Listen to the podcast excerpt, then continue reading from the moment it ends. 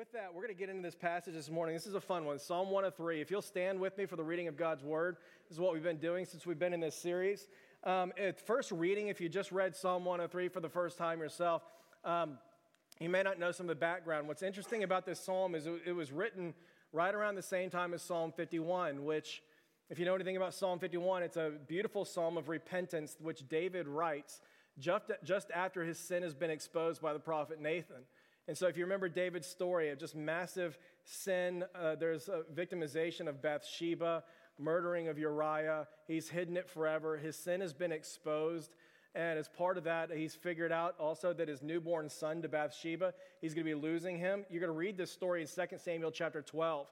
And so this psalm was written in the aftermath of King David losing his newborn son. And so that's going to take on a little bit of different, little different twist, twist there. And it says that um, seven days after his son was born, he loses him. And then he washes up, he goes into the temple to worship. And this is what we think that he writes, and this is what we think that he worships to. Here's what he says. Notice this. He says, Praise the Lord, O my soul. Let all my inmost being praise his holy name. Praise the Lord, O my soul. Forget not all of his benefits, who forgives all your sins and he heals all your disease, who redeems your life from the pit and he crowns you with steadfast love and compassion who satisfies your desires with good things so that your youth is renewed like the eagles. The Lord works righteousness and justice for all the oppressed. He made known his ways to Moses and his deeds to the people of Israel. The Lord is compassionate and he's gracious. He's slow to anger, abounding in love. He will not always chide or accuse, nor will he harbor his anger forever. And I just felt like this is a thing I want to, someone may need to just repeat that in your mind a little bit more. He will not always chide or accuse, and he will not harbor his anger forever. He does not treat us as our sins deserve, or repay us according to our iniquities. For as high as the heavens are above the earth, so great is his love for those who fear him. As far as the east is from the west, so far has he removed our transgressions from us. As a father has compassion on his children, so the Lord has compassion on those who fear him. For he knows how we are formed, he remembers that we are dust. The life of mortals is like grass, they flourish like a flower in the child in the field. The wind blows over it and is gone, and its place remembers it no more. But from everlasting to everlasting, the Lord's love is with those who fear him, and his righteousness with their children's children, with those who keep his covenant and remember to obey his precepts. The Lord has established his throne in heaven, and his kingdom rules over all. Bless the Lord. Praise the Lord, you his angels, you mighty ones who do his bidding, who obey his word. Praise the Lord, all his heavenly hosts, you his servants who do his will. Praise the Lord, all his works everywhere in his dominion. Praise the Lord, O oh my soul. Heavenly Father, would you, God, give us a great, accurate picture of you, Lord, this morning, that our souls will be able to praise you and lift you up in the middle of transition and tragedy and sadness and despair. Father, I pray that you would meet people this morning and do a work where we'd be able to sit here and say, It is well with my soul. I bless you, O God. Father, we remember that you're good, and for the person who's having a hard time remembering today, I pray that you would remind them, God, that you would scream it, make it loud and clear, that they wouldn't be able to avoid it any longer. And I pray that we would leave feeling the sense that you are with us, that you are good. We love you. God, we give you this morning and pray this in Jesus' mighty and holy name. Amen and amen. You guys can go ahead and take a seat. And it's good to be back. I missed you guys last week. Uh, Had a chance to go out with my family and uh, my, my brothers and my sister and my dad and go, go to a Florida Gator football game. It was a ton of fun. It was kind of like dad was like a kid in a candy store the, in Gainesville there. So that was a good time. I hope you guys enjoyed uh, having Hormoz out here last week. You got to check him out. Like that was fantastic. I wasn't lying about that guy, right? Um, just an incredible story. I didn't know if you know that, that God is working all around the world. It's not just here in Dallas. He's working in dark places, heavily persecuted places, places that you thought that things were dead and done with. He is working in Iran and doing incredible things. What a testimony to hear the story of being imprisoned and being and still having your faith intact. Uh, I've always been fascinated by stories like that, different people all around the world living in tragic circumstances that are still able to praise the Lord. Um, I was thinking about that and remembering uh, my first experience with that a little while ago. I found this picture just a little bit ago. I'll share it with you on Facebook. This is from 2007, and uh, this is my first trip to Rwanda. I've shared with you guys a little bit about that trip. Um, this is a ministry for widows of the genocide in 1994. And so this is a group of women that were living there by themselves with some orphans there. They've all been widowed and lost their loved ones in the genocide. And uh, this is the first place that we went to go minister in, in, Rwanda. Beautiful place. They're lining the streets. They're singing praise of the Lord all day long. Unbelievable joy. And I remember what I remember about this thing is we showed up there and we were supposed to be coming and doing, bringing some computers with us. We were going to establish this learning uh, laboratory for them and build some stuff and, and really spend a lot of time there. But our plans got messed up. The computers didn't make it in transit. Some of the team got left behind. They weren't able to make it either. And I remember showing up and talking with one of the pastors there. His name was Pastor Benjamin. And I remember coming and saying, okay, I was like, Benjamin, I'm, you know, this is, I'm sorry, I know this is not what you guys wanted. Uh, we were supposed to be this lab, and we're not even going to be around here to, to do anything about it. I mean, they're not going to be coming until much later, and this is, this is just so disappointing. And I remember him kind of laughing at me and just being like, Brother Aaron, Brother Aaron, it is all going to be okay. We know who is in charge. And I was like, Benjamin, did you hear what I just said? The computers that we came to bring, like, they're not coming. They're not going to be coming for a long time. We're not going to be here to train you on this. And, and like, aren't you upset about this and stuff? And he just kind of chuckled and he goes, Pastor Aaron, he goes, let me tell you, let me tell you. And he sits me down and he just tells me a story of a time when he was an early, when he was probably about 11, 12 years old. Uh, he was just a boy. He needed to take a trip all around the country. If you don't know Rwanda at that time, uh, roads weren't, they didn't have highway systems like this. So you get on a bus and you're going up and down potholes all day long. And so travel, this is a thing that was going to be taking him all day long. So he's like, I'm a boy, I'm traveling by myself. And he goes, I got there early that day and I got the best seat on the bus. It was right behind the driver, tons of leg room, had all the best leg room on the bus. I was able to spread out, and it was awesome seating, and I was excited. So he gets in there, and they start doing this traveling for about five hours. Finally, they take a break, then they, they all stop, and he says, I, I get off the bus, and, and I go to the restroom, and I come back, and when I come back, like, there's a man sitting in my seat. And he's like, What's up with this guy sitting here? And so he says, Excuse me, sir, this is my seat. I was sitting here. And he goes, Not anymore, you're not. And Benjamin's like, who does that? Like, who does that to a kid? Like, I hear like stealing candy from a kid. That's wrong. Like stealing a seat from a kid. That's just that's terribly wrong and stuff. So he's like, no, sir, uh, this is my seat. I've been sitting here the whole time. And he goes, your seat's now back there. And so he goes, I was angry. I was angry. I took my stuff and I didn't know what to do. I took my stuff. I went to the back of the bus and I sat in all this congested area and stuff. And he goes, I was angry. About 15 minutes later, they keep driving down the road and they come to this barricade there and they're forced to stop. And there's these men out there that are, that are kind of stopping traffic. And a man walks onto the bus with a machete. And he takes care of the driver and he takes care of the man that was sitting in his seat. And then he grabs the money box and he takes off and he runs. And he goes, Aaron, you know, I've never tried to fully understand the sovereignty of God. And here's what he says He says, I've never understood fully how this whole thing works out and stuff. All I know is that I was really, really angry about a seat change, and God was busy saving my life. And he goes on to tell me story after story after story of the genocide and how God used flat tires and flooded rivers and one seat change after the next to not only save his own life, to be able to save the lives of all these women that we were visiting that day. And so he goes there and he goes, I, I'm not concerned about computers. Like, I'm just not concerned about computers. I'm not concerned about whether or not your team's able to come and control, train us and stuff like that because I know that no matter the fact that our seat may be changing today, I know the one who is in control.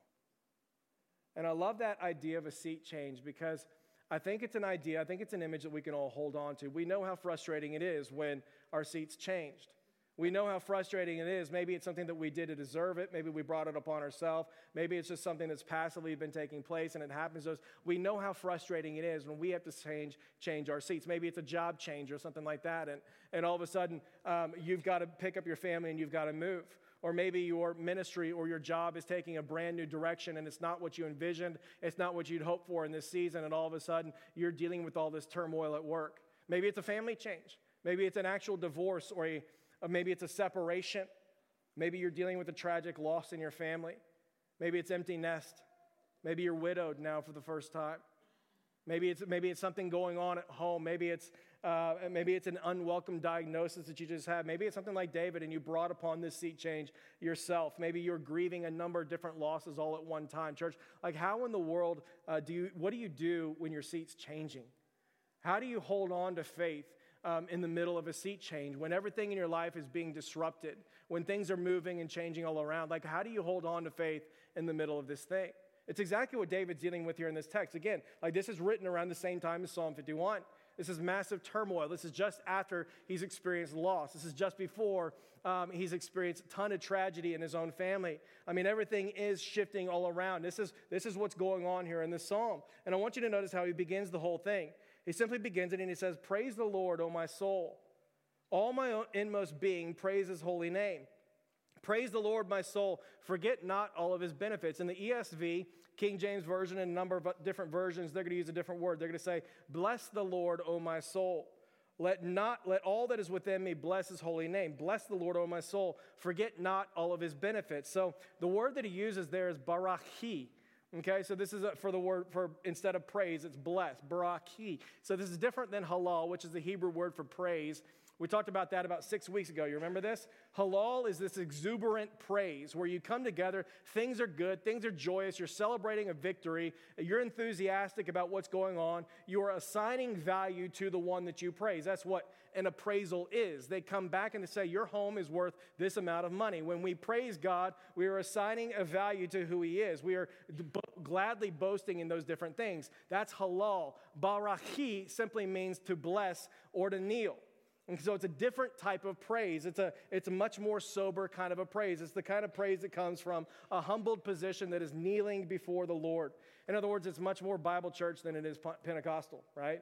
like it's just like that's the kind of praise that the Bible church we enter into. It's much more sober minded and stuff like that. It is the only kind of praise that is appropriate when you're experiencing an unwelcome seat change in your life. So he's very humble, he's very sober in this moment, and he's blessing the Lord. And so I want you to notice what he's blessing him for. Here's what he says Bless the Lord, O my soul all that is within me, bless his holy name. In other words, no matter what's going on around me today, no matter my circumstances, the change of pace, the loss that I'm experiencing, the pain in my family, whatever's going on here, like I'm always going to be able to bless the Lord for who you are. You are holy, God. You are holy. There is no sin within you. There is no error. There is no weakness in you. You do not tire. You are, you are, you are transcendent. You are above all, in all, through you, all things hold together, right? That's who you are. I can always, always, always praise you for your character. If you're familiar with the Acts model of prayer, adoration, confession, thanksgiving, and supplication, adoration is what, is what this is. This is adoring God, praising Him simply because of who He is, His qualities, and things like that. And so he says, I will bless your name, O Lord, and all that is within me, bless your holy name. And then he continues and he says, Bless the Lord, O my soul. And he says, Forget not all of his benefits. Forget not all of his benefits. In other words, what, what, what David's doing here is that he is choosing to bless God. He is choosing to bless him not only because God's worthy, but also because he's good. Like that's what he's doing. He is choosing to bless God in the middle of this time right here, not only because he's worthy of blessing and praise, but simply because of the fact that he is good. It is good for him to be in relationship with this God. God brings blessing into his life. There are benefits to being in this kind of relationship with God. And so that's what he's fighting, remember, in this thing. And so I, I, use the word choose because he's choosing to praise him in this moment. He's choosing to bless him. Like choosing, uh, praise is not what you naturally want to do in the middle of loss and pain and tragedy and the things that David's dealing with in this, in this moment. He's choosing to bless him. He is fighting to remember. He's preaching to his soul, saying, Hey, soul, don't forget the blessings of God. Don't forget the benefits of God right now.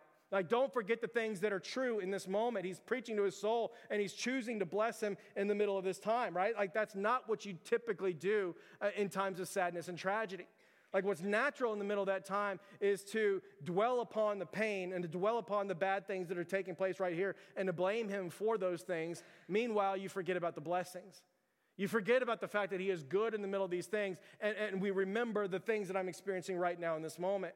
What's natural is to feel so entitled to good things that we forget about all the other different things that He's done. What's natural is to feel so self sufficient in any given moment that we forget about the fact that I'm completely dependent upon Him for absolutely everything in my life. It's why all throughout the Old Testament, the second most repeated command that you're going to hear is hey, don't forget. Church, don't forget the things of God. Don't forget the commands of God. Don't forget the character of God. Don't forget the blessings of God. Remember these things. Remember that He's the one that delivered you from the hands of the Egyptians. He's the one that parted the Red Sea. He's the one that provided manna and water and provision while you were wandering in the wilderness. He's the one who provided the law. He's the one true God who spoke the world into existence. Don't forget who He actually is. Like, because forgetfulness just seems to be our default. And so David's sitting here and he's, he's preaching to his soul and he's saying, Hey, soul, don't forget the blessings of God. Like, don't forget that there's benefit to being in relationship with him, that he's not just far away and distant, and he didn't just leave me here to myself, and he's just preaching to his own soul. Hey, don't forget these different things. I love the way Tony Evans talks about this. Um, he says, since our feelings don't have brains, sometimes we got to tell our feelings how to feel. He says, we can't sit around hoping to feel our way into truth. We've got to, sometimes we've got to cling to the truth and then tell our feelings how to fall in line. Anyone ever needed to do that before? And we were just saying about it. Even though I can't see it, I know that you're working. Even though I can't feel it, I know that you're working. Even though I'm not, like my, my, my, my, heart's disrupted within me. Like if you've ever needed to clean the truth, that's exactly what he's talking about here. And so David's doing that. He, there's disruption, there's change. And he's sitting here going, Father, he's saying, God, like, don't let me forget, like, soul, don't forget that he's good and that there's blessing in relationship with him. And so the rest of the psalm is just a massive list of the blessings and the benefits of being in relationship with this kind of God. And so listen to what he says. He says, He's the one who forgives all your sin. Soul, don't forget this. He's the one who's forgiven all my sin. He's the one who heals all my disease. He's the one who redeemed my life from the pit and crowns me with love and compassion. He's the one who satisfies my desires with good things so that your youth is renewed like the eagles, which evidently has a lot of vigor, I guess. But like, that's what he said. These are just the first few verses of the psalm. It's just going on and on and on. Like he's forgiven my sin. He heals my disease, redeems my life from the pit. He crowns me with love and compassion. He satisfies me with good things. He renews my youth like the eagles. Verse six, he works righteousness and justice for all those who are oppressed. We'll talk about that more next week. He made known his way to Moses. In other words, heck, he's not a distant, unknowable God. He makes himself known. He's given the Ten Commandments. He's given the entirety of the law. He's given us an entire book that has been breathed into by the Holy Spirit, fully inspired, without error, which we can know him by. He's made himself known.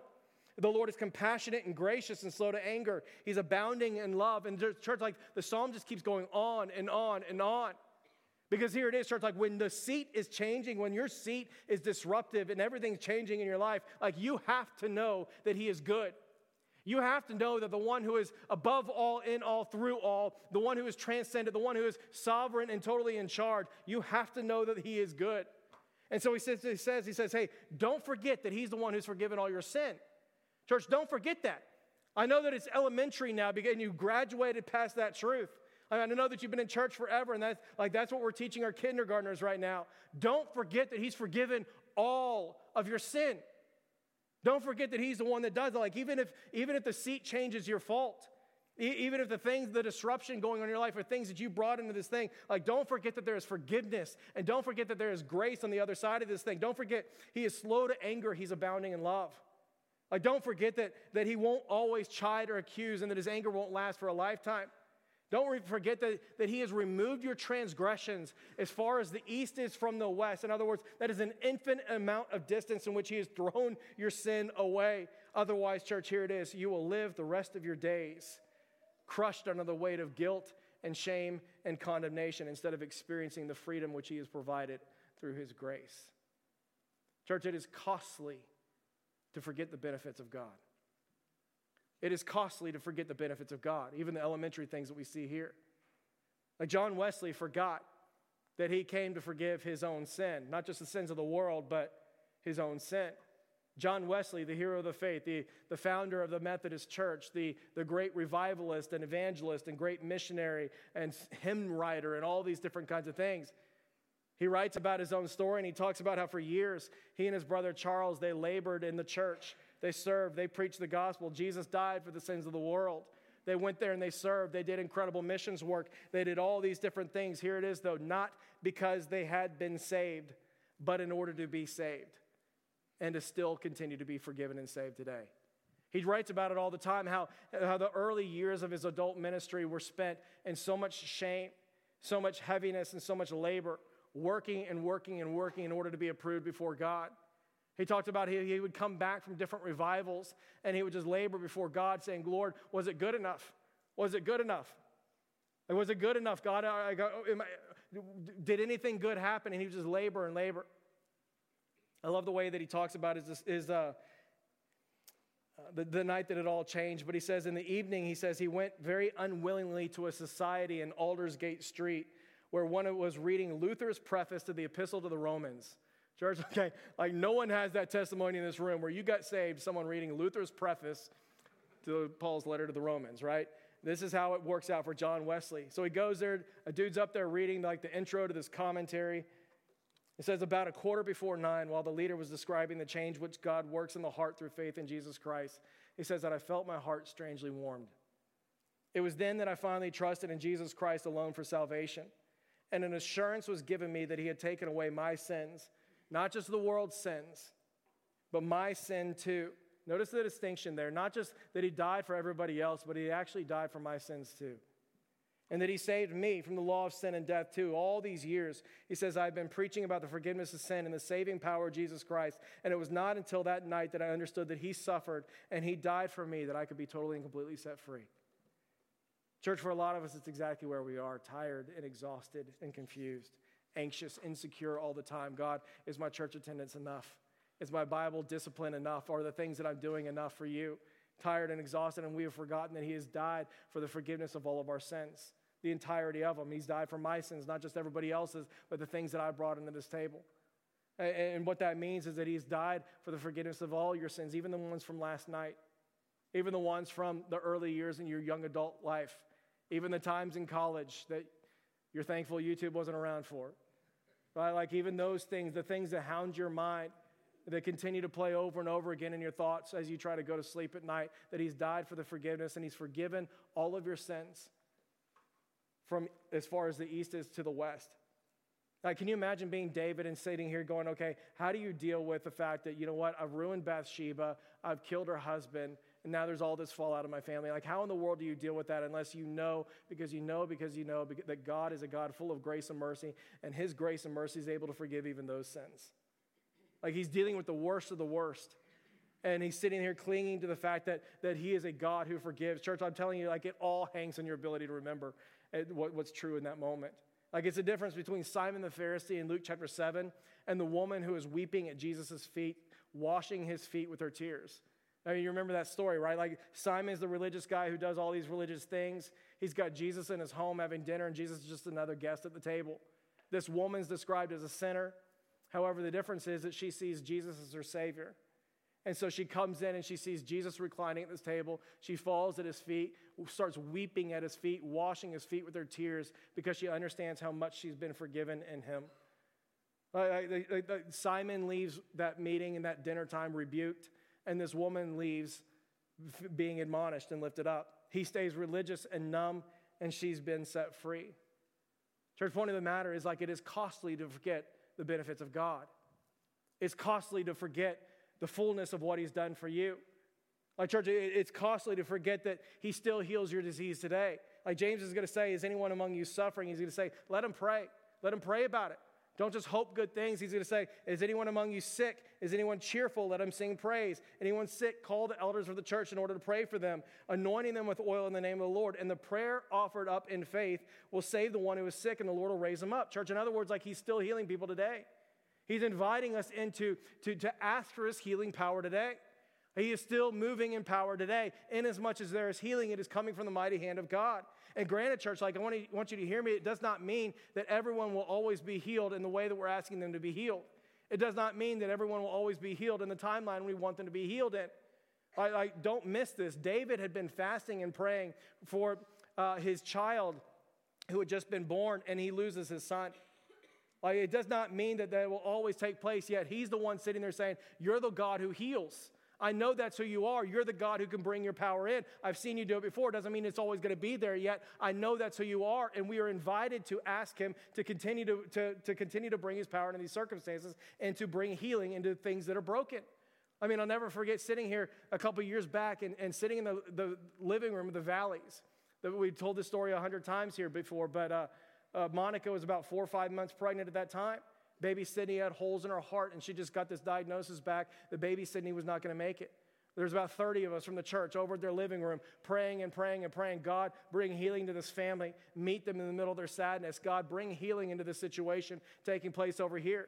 Like, how do you deal with this thing? About a, a week later, um, Monica goes in for a hospital visit, and, and the doctor comes in and says, Hey, uh, I don't know what to do with this, but I'm not seeing the same things that we saw a few weeks back.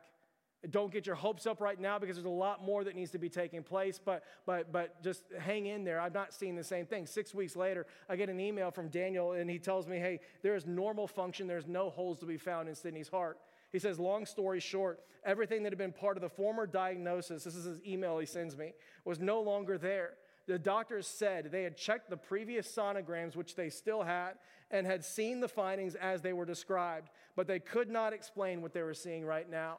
Church, he is still moving and he is still healing today. Like it's not just out there, and it does not mean every, every situation is always going to be taking place. But David has just experienced loss, and he's still saying, Hey, I praise you, and I remember you're the God who heals. Church, I had 30 years with my cousin when I shouldn't have had a couple days. Like she continued to just overcome and overcome and overcome. God brought miraculous healing. She wasn't supposed to have any kind of control over her limbs. She had control over her limbs. She wasn't supposed to be able to speak. She was speaking all the time. She wasn't supposed to have a life. She was supposed to be a vegetable. And she had a personality God used to bring salvation to so many people around her life. God, He is bringing healing over and over and over again. On Wednesday, I'm sitting there and I'm talking with Evelyn Babcock, and she comes in and says, Hey, I've got a praise report. I just got the PET scan back, and there are no more tumors in my head. There are no more tumors to be found. Church, there are so many of you who have been praying for that over and over and over again. But here's what she had to say about this, and I love what she had to say. She goes, As you tell this to the church, let them know I have been praising God when I had the tumors, and I will continue, and, I will, and I'm praising Him now that I don't have the tumors. Whether I have tumors, I will praise Him. If I don't have tumors, I will continue to praise Him. It does not matter which way, I will continue to give Him the praise. Church, I'm telling you, it is costly to forget the benefits of God. It is costly to forget that He's a God who's, who's not distant and unknowable, and His power has no play today. That He is a God who continues to come in and do the miraculous and bring healing still today. Sometimes physically, most of the time emotionally, always spiritually for those who come to Him in faith, and one day perfectly still future when He promises to return again and to make all things brand new. Church, He is a healing, healing, healing God, and it is costly to forget the benefits of God. It is costly to forget that He redeems that which is broken. That's what he's singing about right here. It is costly to forget that God is a God who comes in and enters into our mess and he's able to redeem the things that have been broken in my life. And then here it is because he has redeemed my life from the pit, as the psalmist talks about here in the psalm, because he has done all that, he can still redeem my brokenness today. Like that's what he says, verse 4 He crowns you with love and compassion. Like that's what he does. It's not just, it's not just, hey, words or anything like that. He crowns you with love and compassion. In other words, he has purchased us by his blood through the shed blood of Jesus Christ, brought us up out of that pit, and he has crowned us with royalty, brought us into this brand new family. In as much as you have given, you've confessed faith in Jesus Christ, he's you the right to be called a child of God. Like that's what he's done. He's, he's brought you into this family, crowned you with love and compassion, redeemed you out of the pit. Verse 5, he satisfies your desires with good things. In other words, our desires change over time. Instead of the old destructive things of the past, like he gives brand new desires because he brings about brand new life.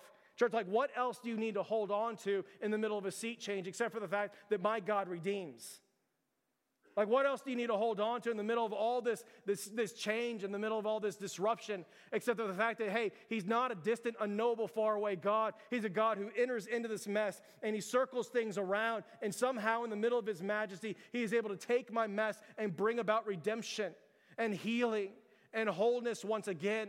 One day in the future, your, your tears will dry up. He will bring about a brand new joy which you are not able to see today. What else do you hold on to in times when your seats are changing, except that that's who my God is? He is a God who redeems, and I know that because He's already redeemed me out of the pit. Church, David needs to know that that's who he is. David is experiencing the biggest mess any of us could possibly imagine. He's experiencing pain, loss, the sickness of his own sin.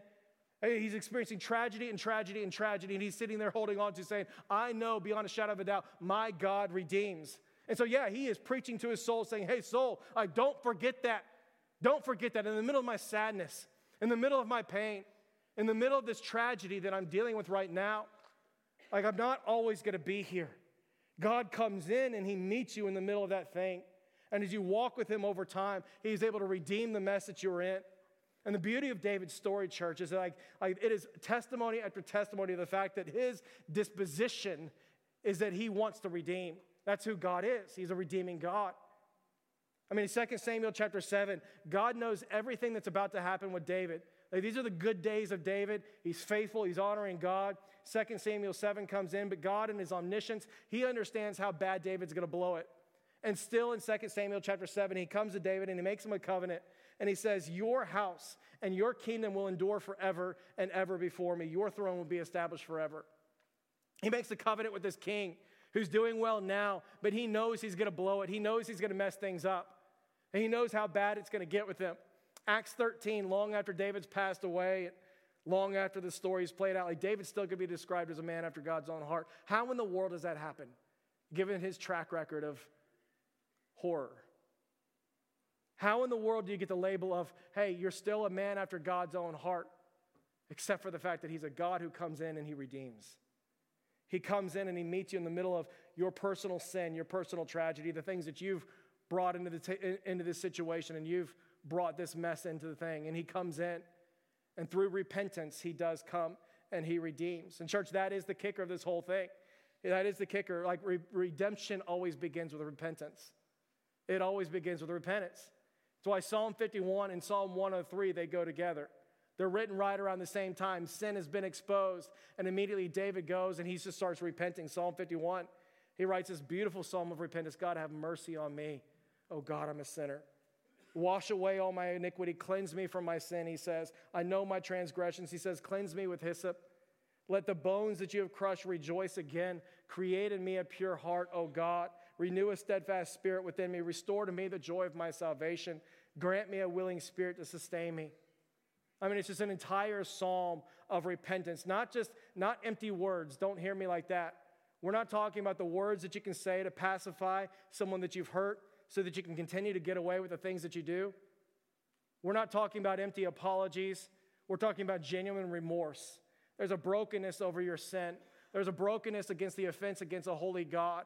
And there's an honest coming before his throne saying, Lord, I'm laying them down. God, would you create in me a brand new heart so that I don't continue to perpetuate these exact same things, continue to offend the holiness of God? I'm laying them down and I'm coming to you. God, give me the ability to repent and to turn from this thing.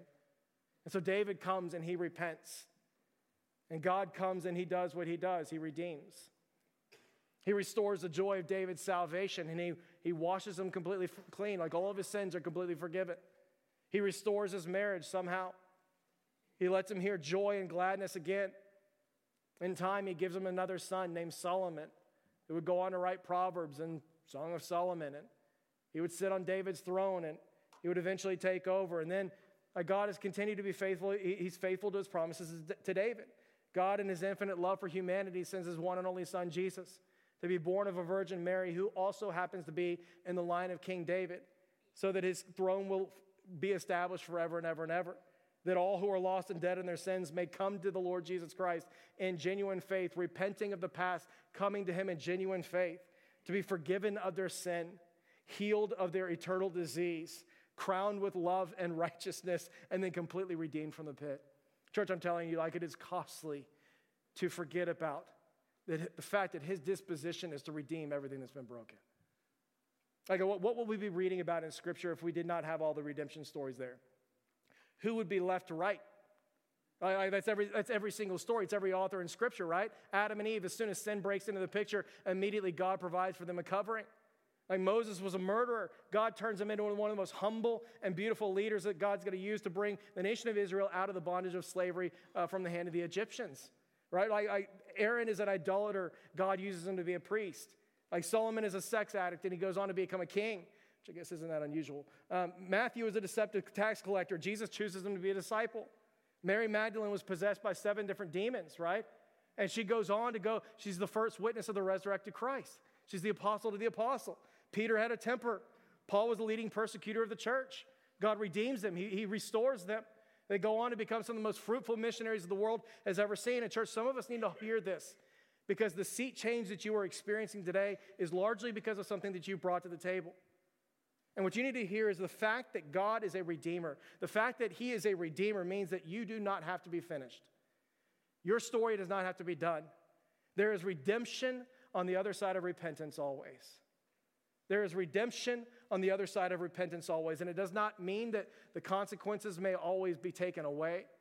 It does not mean that there will not necessarily be fallout from there. However, I want you to pay attention to the fact that David's life is not finished right here. David's life is not finished right here. It continues to move forward.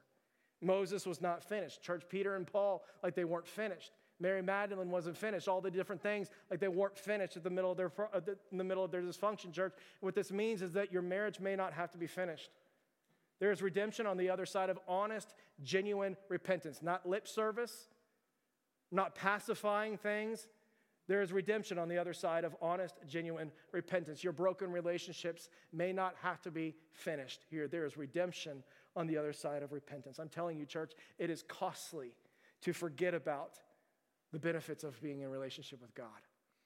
Even the things that even the things that are broken in your life that, that may not necessarily be a matter of repenting, it may not be a matter of, hey, this is something I brought to the table and this disruption is my fault or, or that kind of a thing. Like, like Joseph is sold into slavery and, and God somehow elevates him into a position of power in Egypt and God uses him to be a savior for the nation of Israel in a time of famine.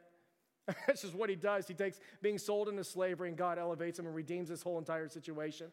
Esther, Esther, like Esther is taken as a concubine of an evil king, and, and she goes on to become a savior of Israel. Church, what I'm trying to say is just because your seed is changing today does not mean that you're finished. Because he is a God who redeems. He is a God who is not content to stay far away and distant and void. He comes and he enters into this mess. And through repentance, sometimes he comes, he works his, his power, and he redeems a broken situation to bring about something beautiful. David continues by reminding us one more time again, and he just simply wraps this whole thing up. And he says, Hey, soul, don't forget that the Lord is in control.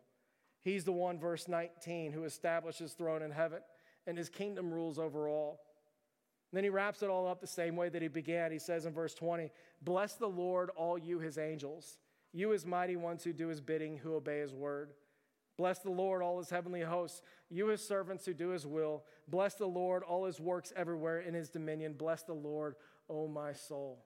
In other words, no matter what's going on, soul, would you just praise him? Would you just bless him and rest in him?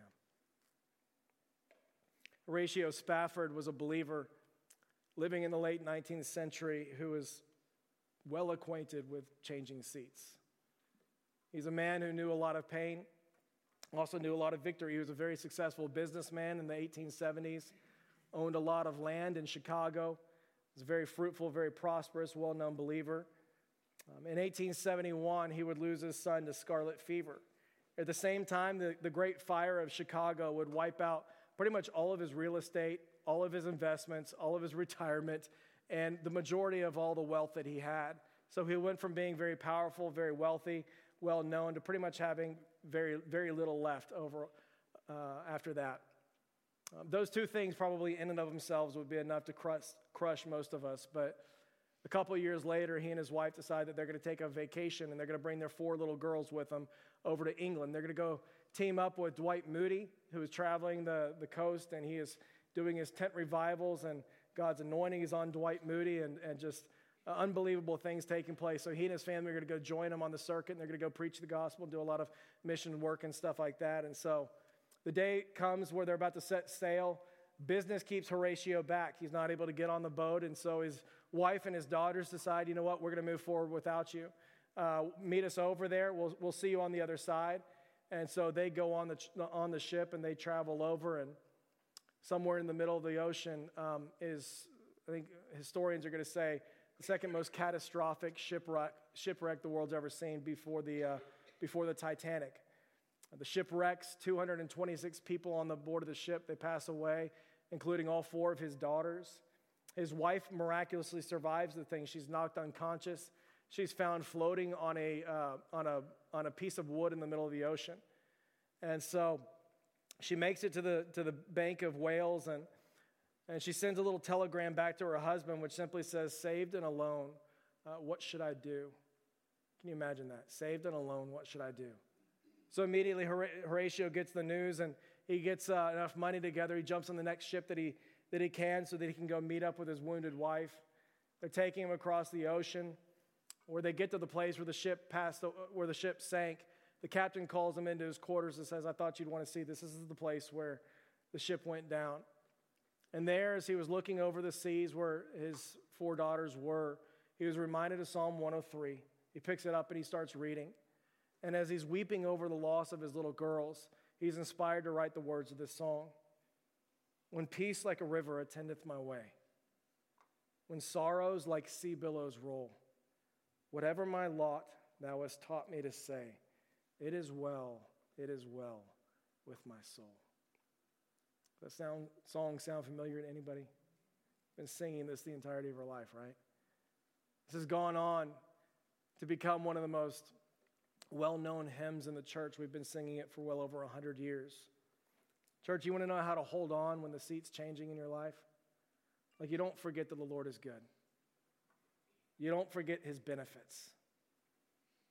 You bless him because not only is he worthy, but you bless him because of his benefits. It's good to be in relationship with him. You don't forget that he has forgiven all of your sin, he's taken away the biggest thing in your life. He still heals all your disease. You don't forget that He redeems the broken. You don't forget that He crowns you with love and compassion. And here it is, church. You don't forget that He's the one who's still in control today, that He's established His throne in heaven and His kingdom rules over all still today. Church, my hope and my prayer for us is that we would not forget the benefits of God today. And that we may honestly be able to say, no matter what come my way, whether I see tumors or no tumors, whether that's times of grief or times of praise.